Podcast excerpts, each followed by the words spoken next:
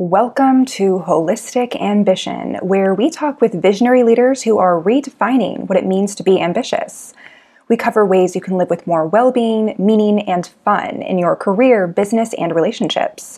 I'm your host, Stephanie Toma, life coach for ambitious professionals and author of Confident Introvert.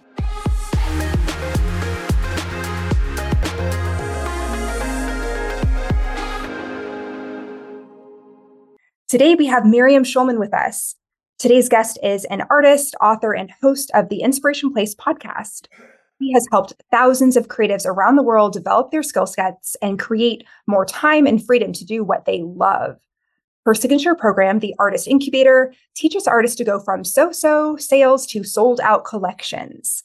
After witnessing 9 11, she abandoned a lucrative hedge fund to become a full time thriving artist featured in major publications including Forbes, Entrepreneur, The New York Times, Where Women Create, Art of Man, and Art Journaling magazine. Her artwork has also been featured on NBC's Parenthood and the Amazon series Hunters with Al Pacino. Now, her book, Artpreneur, was an instant number one bestseller for art business books and provides the actionable steps to turn your creative ideas into a thriving business. Please welcome to the show Miriam Schulman. And we're just going to dive in with a question. Something that struck me was this element of charm pricing, you know, pricing that ends in 99, but you advise that people do it a little bit differently. So I'm curious, what is charm versus prestige pricing and why does that matter? Okay, this is a great question to start with. So we've all walked into Walmart and seen, you know, those big sales racks for maybe we don't all walk into Walmart, by the way. So maybe some of us do, but like the, the we see the sales and it'll say a pack of underwear 10 for 14.97 or we see coaching programs that are 1997 and we assume that that's the way we should price everything is price it with the 99 or the 97 and there is a time and a place for doing that. But let's talk first about why walmart does it have you heard this before, Stephanie? Or is this in, new to you, your, your audience? In your in the book. Okay. it's new to my audience. Okay. So pricing something. So if you, instead of charging uh, $2,000 or $20, if you price something for 1997, your brain is going to perceive it as $19 or $1,900. And they don't, doesn't think about rounding it up to 2000. And they do that because the perceived value is lower. So that's something that's familiar to many of us. But it does a couple of things that many of us don't think of. The first thing it does is those types of numbers 1997 rather than 2000 2000 it's processed by the logical side of our brain and it lets the customer know that you're counting every dollar or in the case of Walmart 1997 you're watching every penny now if you're selling a luxury good you don't want to attract penny pinchers that are watching every penny. So pricing something at 1997 is a terrible idea because you're going to attract the wrong people. And one of the biggest questions I get asked, Stephanie, is like, how do I attract the right audience? How do I attract people who are willing to pay premium prices? Yeah, I think that's so genius because I know in a lot of my training in, you know, the personal growth, uh, you know, coaching industry, for example, it's it's been so popular to have like don't do a thousand do 997 and it, it, attracts people into thinking they're getting a deal when really what you're asking artists and creatives to do is say hey go ahead and claim the premium price point where it's not about counting every dollar. It's just about like hey like if you if you have two grand for this for this service or this product then yeah it, it kind of reframes the whole situation. And you know when it comes to believing in yourself and your product, you talk about this belief triad. So, so wait, I'd love to talk about belief triad, but we still haven't told them what prestige pricing is. Ooh, so yeah, yeah. prestige pricing is not necessarily about pricing something higher. So it's about pricing with the rounded numbers. So those rounded numbers, 2000, is processed. So we talked about 1997 is processed by the logical side of the brain. Mm-hmm. Rounded numbers, 2000 is processed by the emotional side of your brain. So when you ha- are selling something that is an emotional decision rather than a logical decision, you want to price using rounded numbers. It's not necessarily about asking so much more money. And they did studies on champagne and priced it at $39, $40, $41, and priced at $40, it sold the best. And what the studies found is that's because for a luxury good, people want it to be a round number and it's in a more of an emotional decision. So if you're selling a luxury good or if you want a premium customer, always use rounded numbers. So in terms of my artists, what I tell them is first of all, never do the 97.99 for any of their art because art is always going to be an emotional purchase. Okay. Mm-hmm. Um, when I sell my art classes, I will sell like an online art class for 497 because there that does become more of a logical decision. Uh, for my coaching program, my my artist incubator, I price it for 1997. But for the programs above that, like my program, my my accelerator, my masterminds, it's five thousand dollars. It's three thousand dollars. You don't want to attract a penny pincher to a program that is a premium coaching program. Or if you're selling a canvas that is a $10,000 canvas, you're not going to price it at nine nine nine nine. It's just ridiculous. So I wanted to make sure your audience understood, the listener, if you, that you understood why you should use the two different things and really what charm pricing versus prestige pricing really is. Yeah. And, you know, even getting people used to paying you, right? So it kind of sounds like let's say if you have something that's a, a, lower tier item then maybe that can be the 99 for example but if it's if it's a canvas you know and something that you talk about in your book that i think is so important for for traditional artists in particular is to take a step away from you know the mugs and the postcards and to just go for the canvas yeah there's a huge um, misconception and it goes across industries um, artists are not the only ones with money drama, but pricing drama. And that is the idea that cheaper is easier to sell. And it isn't. So uh, I'm going to give a non art example so everyone in your audience can relate to this. Uh, lately, I was hearing a lot of chatter in, in the different communities that I, my ears on eh, about how the artists were wanting were advising each other let's offer small paintings because of the economy because of the recession because of this and that. Which by the way stephanie i don't know if you follow the wall street news reports. Spending in the us is really high right now. It's there it really hasn't affected us in that way. Yes the price of eggs and groceries are high but spending has kept up. But anyway that aside mm-hmm. um where, where was i going yeah so the question is, should you paint smaller or bigger? Should you offer small coaching packages or big coaching packages? And the analogy I love it comes from interior design world. So if you and you just moved to Austin, mm-hmm. if you had if you were moving across the country and you had no furniture, nothing at all, what are you more likely to buy? A $400 end table for your empty apartment or a $4,000 sofa? for your empty apartment? The foundation, the foundational pieces. That's right. And what the lesson is, is that people want foundations. They want things that make a bigger impact. And I've even tried this in my own world, like, oh, I'll take my coaching program and I'll just sell a piece of it off.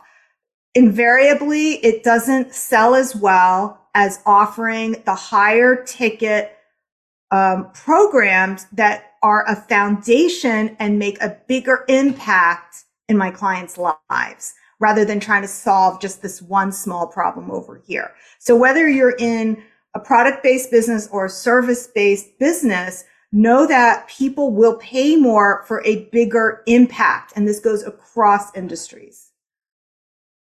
Yeah. So, you know, I mean, I, I see so many opportunities here to really have people tune into their confidence to build that up.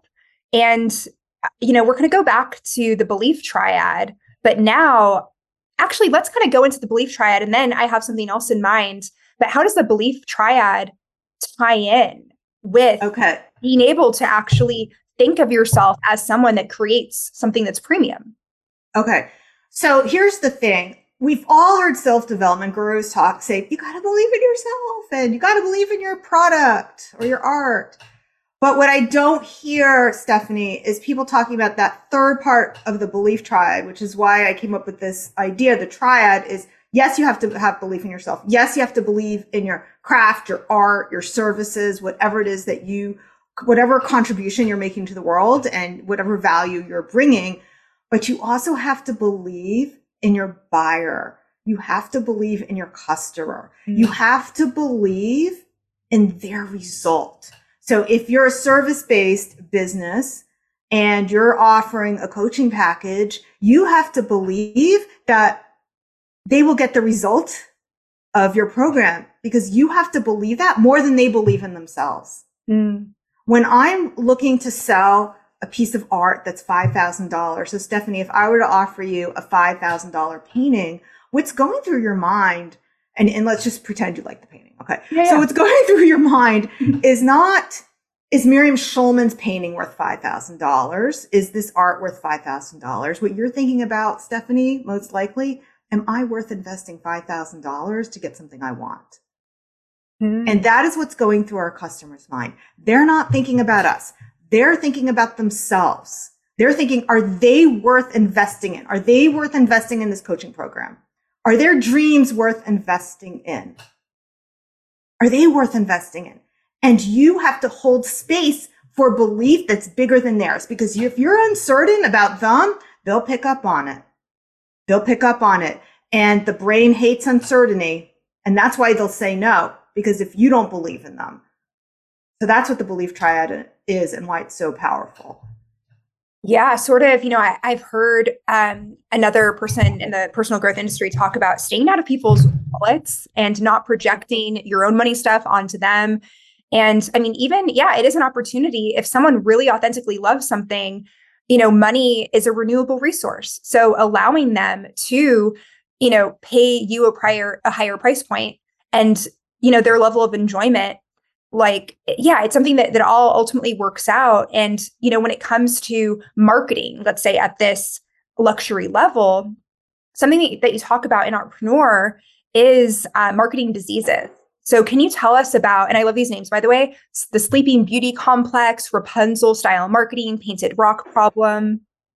Okay. So um where should, where should we dive in first? Sleeping beauty? Yeah Okay, so Sleeping Beauty Complex. I wanted to say Sleeping Beauty Syndrome, but apparently that's a real illness. Ooh, know that like a necrophiliac or something. Oh man. So yeah.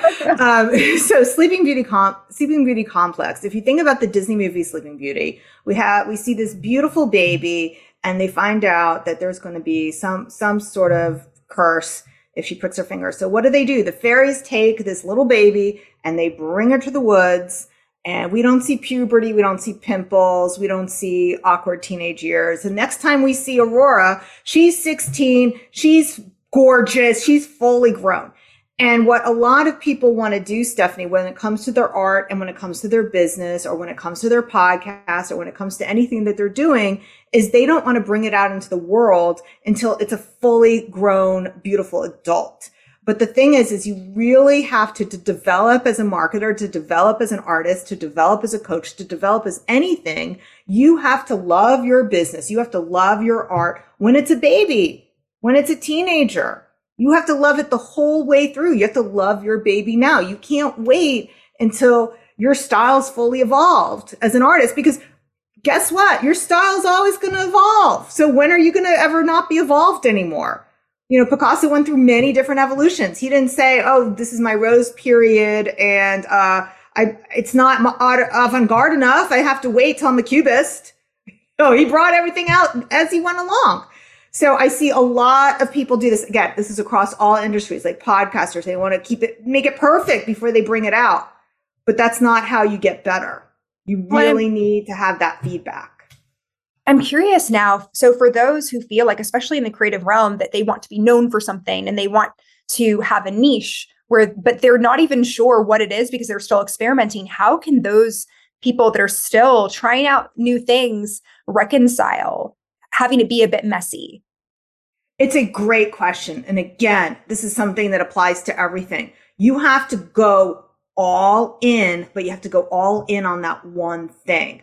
And what I see a lot of people do, again, all industries. So art, like maybe they do pottery and paintings. Well, let's see which sells better. Well, if, if you walk into a booth and you see pottery, uh, crochet doilies, paintings, a uh, couple of, um, ju- jewelry, you see all these things, you're not going to take that artist too seriously.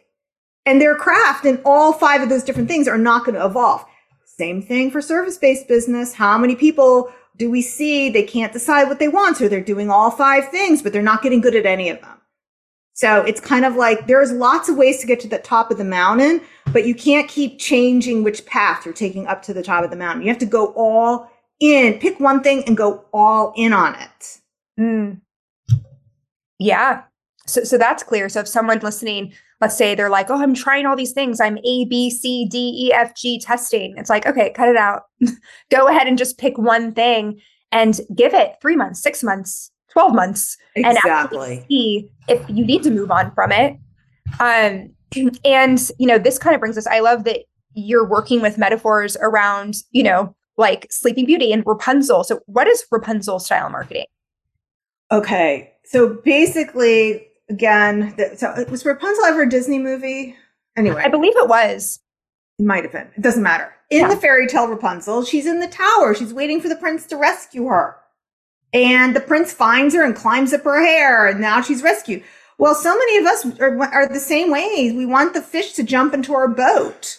You know, I'll ask an artist like, well, how, how'd you get that sales? Oh, well, somebody found me on Instagram last year. It's like, well, if you're waiting for people to find you, you're waiting for them to jump into your boat. That's Rapunzel style marketing.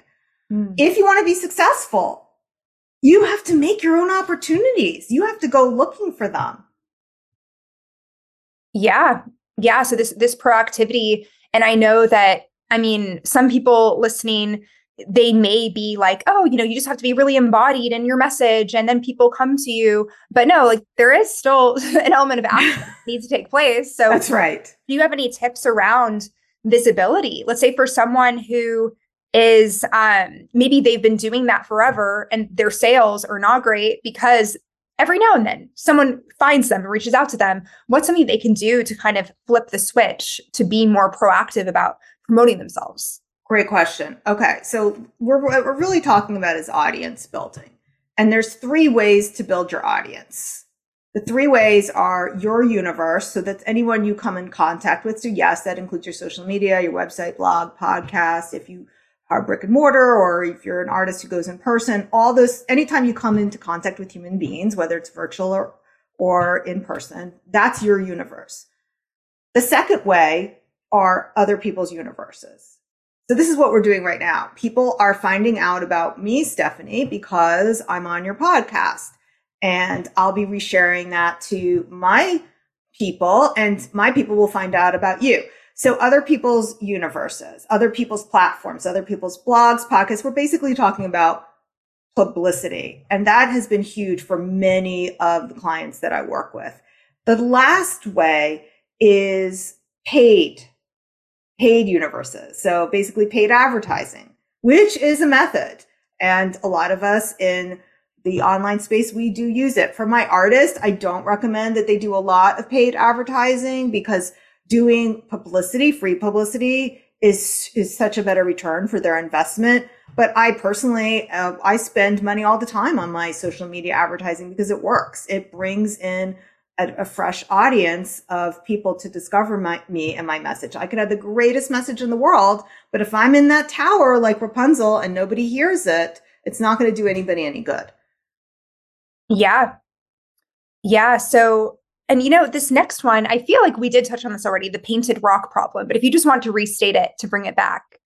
Okay. We didn't totally talk about it because it's like this is about the whole mindset of cheaper is easier to sell.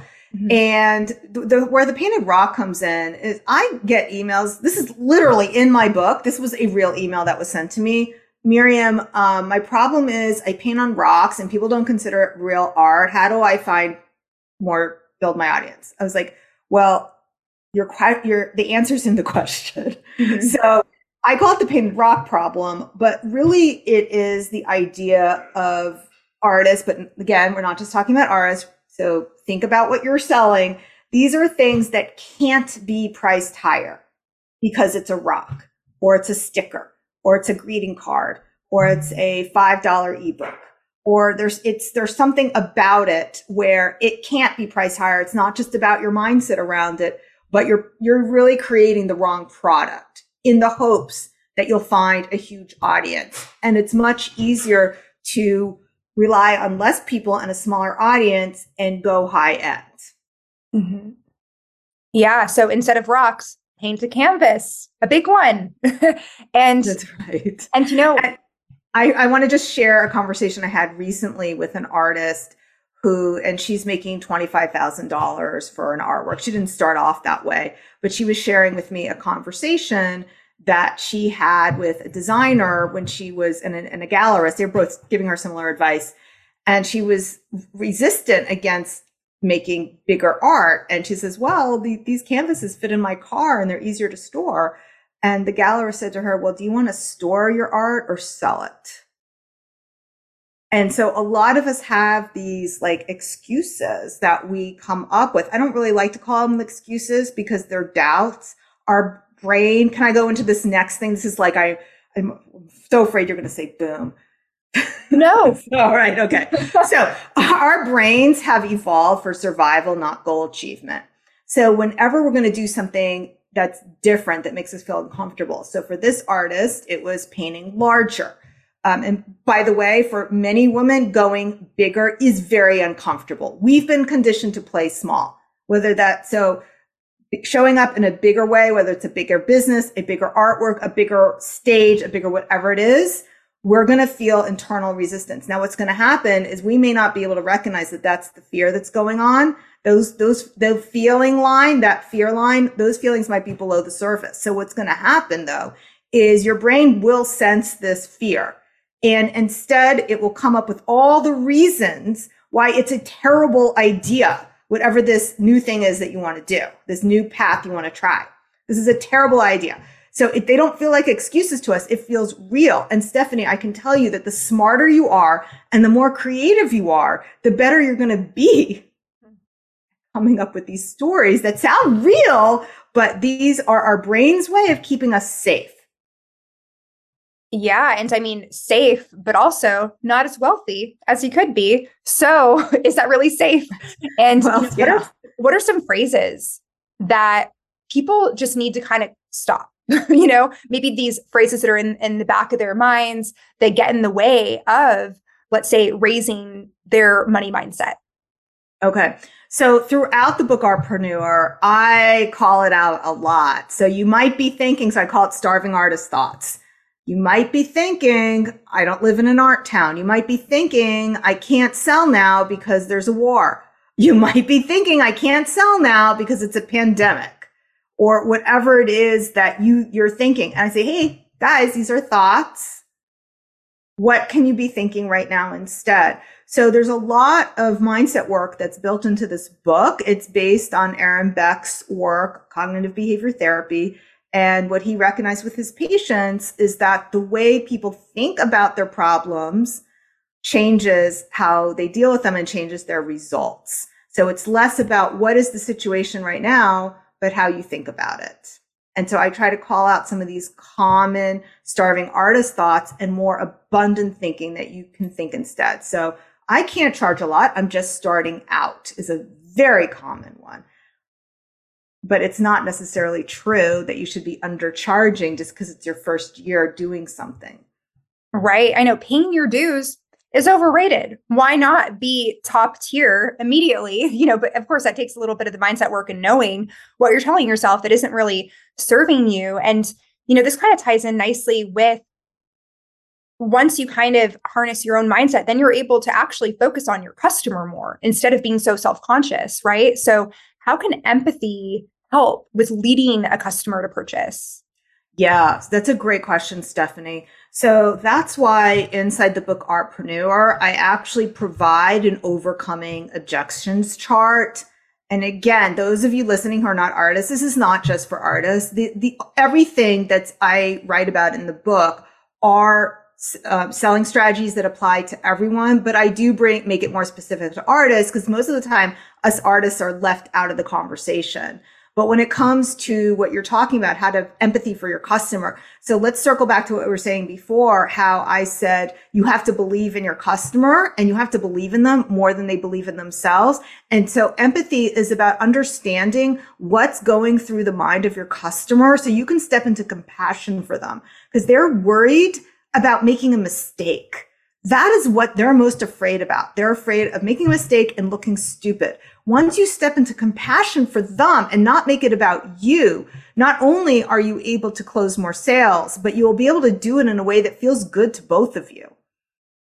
Yeah. So it sounds like, you know, having this, this focus on the other and this, this ties in with, I know in, in recent years, there's been a huge focus on social media and the influencer, but we've also seen that sometimes these influencers aren't really selling much and it's kind of like smoke and mirrors. So totally. you talk a lot about email lists and the importance of that. Uh, so what would you say to someone who has been building up their social media following but doesn't yet have an email list?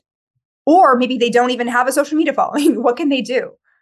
Okay. So if you don't have a social media following peace out. You don't really need it to be honest with you uh, it's much more, we talked about the three different ways to build your audience. And social media is a very small part of it. I saw a chart recently and it ranked everything from television ads, radio ads. Uh, I think television ads was the lowest, lowest, lowest way to get customers right now. Remember that used to be the only way? Like that's the lowest, followed by radio and then I think social media was just above radio. And then it would like went all the way up and email is all the way on the top. So here's the thing. We talk about the influencers who aren't really making a lot of money. Uh, this is a stat that blew me away. I was researching the engagement rate for Instagram because the first draft of my book, Stephanie, uh, I didn't really call out why you don't use social media. I was most, mostly focused on what, what you should be doing instead. And one of the editors really didn't like that. She said, Oh, well, I see she's a woman in her 50s. So I guess she's old fashioned. And that's why she doesn't believe in social media. And of course, that pissed me off, but it also made me realize I didn't make a strong enough case about why not social media. So when I came back with the next draft of my, of my manuscript, I researched what is the engagement rate right now for Instagram. So this was 2022 the average engagement rate for the for a regular Joe or Jane is zero, 0.6%. That means out of a thousand people, at most you're going to have six people engaging with you. And I'm willing to bet one of them is trying to buy your art as an NFT, which is a scam. Okay. So then Stephanie just like made her eyes really wide. All right. So then these are the scams that we get hit with. I'm sure you get hit with different ones. Bitcoin, hello honey, you know, those types of things. So the next thing I wanted to know, okay, well, what about these influencers? What about all these people who want to teach us how to increase our engagement rate? What's their engagement rate? What does that look like? Is it 10%? Is it 20%? Because I have artists coming to me and they say, I want to get my engagement rate up to 30%. So I looked up what the influencers engagement rate is. I, I would ask you, but you read my book, so maybe you know the answer. Yeah. Okay. One, 1.6%. So, or maybe it's 1.2. I forget. Now I forget. So in other words, out of, um, a thousand people, they have 12 people who are engaging with them. So they're not really doing much better than we are, even though they apparently know all the things. Now, what about email? So email, the open rate is 24%. So that means if you have 100 people on your email list, 24 people will open it. They'll see your art. They'll see your message. They'll see your, um, whatever you, whether you're a graphic designer, whether you design websites, whether you're a coach, whether you're a yoga teacher, 24 people will see what it is that you're talking about. Let's compare that to Instagram. Okay if you want 24 people to see what you're talking about on Instagram, you would need 4,000 followers to get those 24 people to see what you're talking about and engage with you. So which is easier? If you're a small business owner, is it easier to get 4,000 people to follow you or a hundred? The numbers don't lie. Yeah.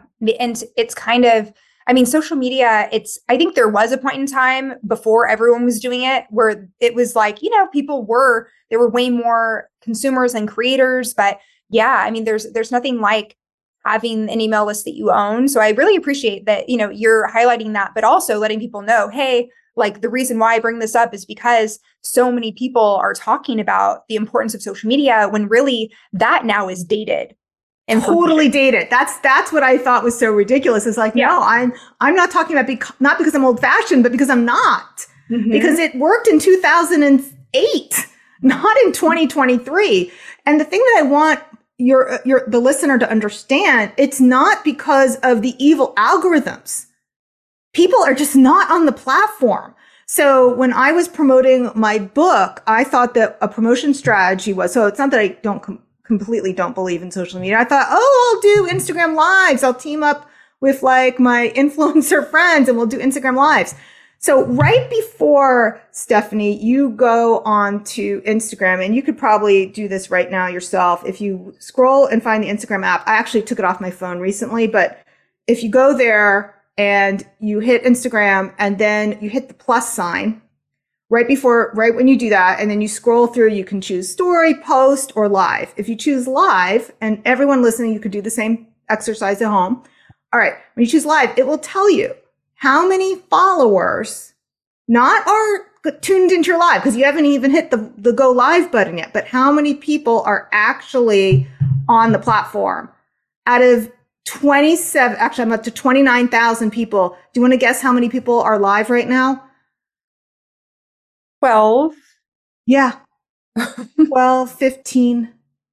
And that's not tuning into you. That's actually on the platform out of 29,000 people. What? Goodness. The people are going elsewhere. Well, so, you heard me say I took the app off my phone recently. I just couldn't take it anymore. So I'm not the only one who feels that way.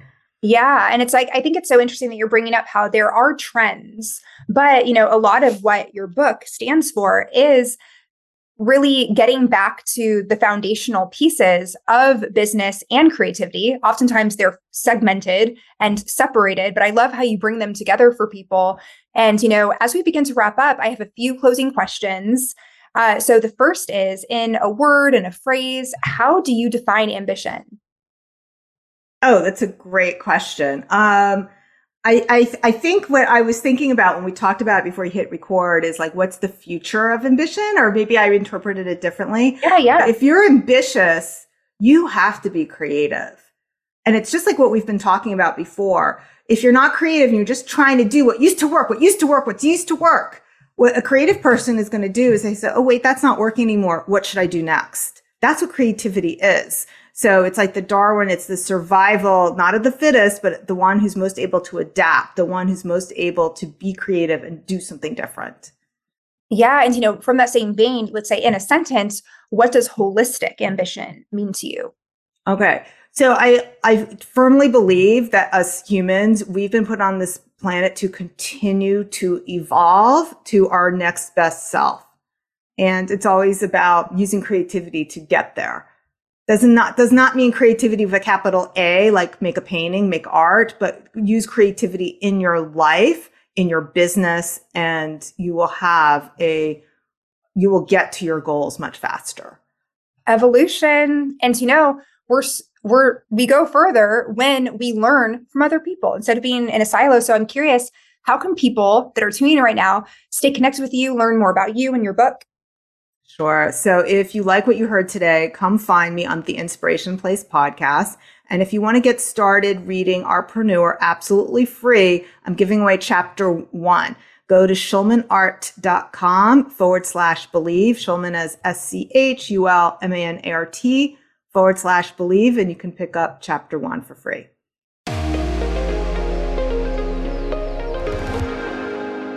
Thank you for tuning in to Holistic Ambition. This is Stephanie Thoma saying goodbye for now and inviting you to take a moment to rate, review, and subscribe. Until next time.